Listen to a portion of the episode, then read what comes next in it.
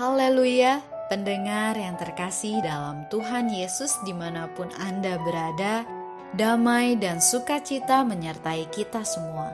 Renungan Sauh bagi jiwa yang disajikan Gereja Yesus Sejati berjudul Mengalah. Di dalam nama Tuhan Yesus membacakan renungan firman Tuhan. Ia pindah dari situ dan menggali sumur yang lain lagi. Tetapi tentang sumur ini mereka tidak bertengkar. Sumur ini dinamainya Rehobot. Dan ia berkata, sekarang Tuhan telah memberikan kelonggaran kepada kita, sehingga kita dapat beranak cucu di negeri ini. Dari kejadian pasal 26 ayat 22. Sejak zaman dahulu, orang selalu bertengkar dan berseteru untuk mempertahankan kepentingan diri sendiri. Jarang sekali ada orang yang mau mengalah. Namun, melalui cerita Ishak mengalah dalam perselisihan, Allah mengajarkan orang dunia bahwa mengalah dapat membuat orang mencapai Rehobot, tempat kelonggaran bagi kita. Sama seperti ayahnya, Ishak pernah mengalami petaka kelaparan dalam hidupnya. Ishak taat kepada Allah, lalu tinggal di Gerar, daerah orang Filistin. Sekalipun Allah berjanji akan menyertai dia dan memberkatinya beserta keturunannya, Ishak tetap saja dengan takut tinggal sendirian di tanah asing itu.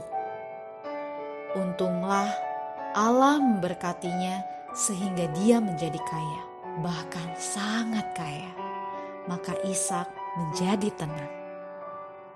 Hanya saja orang Filistin menjadi iri kepadanya mereka lalu menutup segala sumur yang digali oleh hamba-hamba ayahnya di zaman Abraham. Mereka berusaha mengusir Ishak dengan cara itu.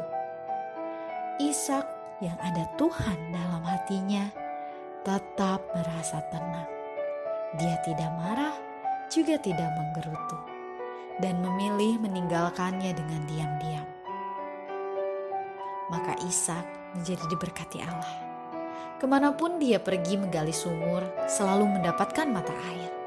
Ke mana pun dia menggali, ke situ pula berkat mengikuti dia. Bayangkan, daerah itu sudah didiami oleh orang Filistin turun-temurun.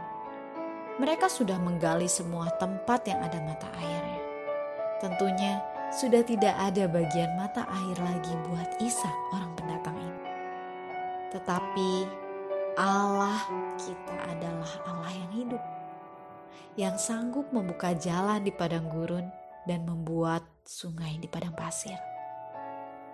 Oleh belas kasih Allah, Ishak sembarang saja menggali langsung mendapat mata air. Berkat yang dicurahkan dari langit tidak dapat dibendung, membuat orang Filistin semakin iri. Begitu Ishak mendapat satu mata air, mereka segera merebutnya. Demikian terjadi berkali-kali. Namun, Ishak terus mengalah. Dia tidak bertengkar dengan mereka. Pada akhirnya, Allah memberi dia tempat kelonggaran sehingga dia menjadi semakin jaya.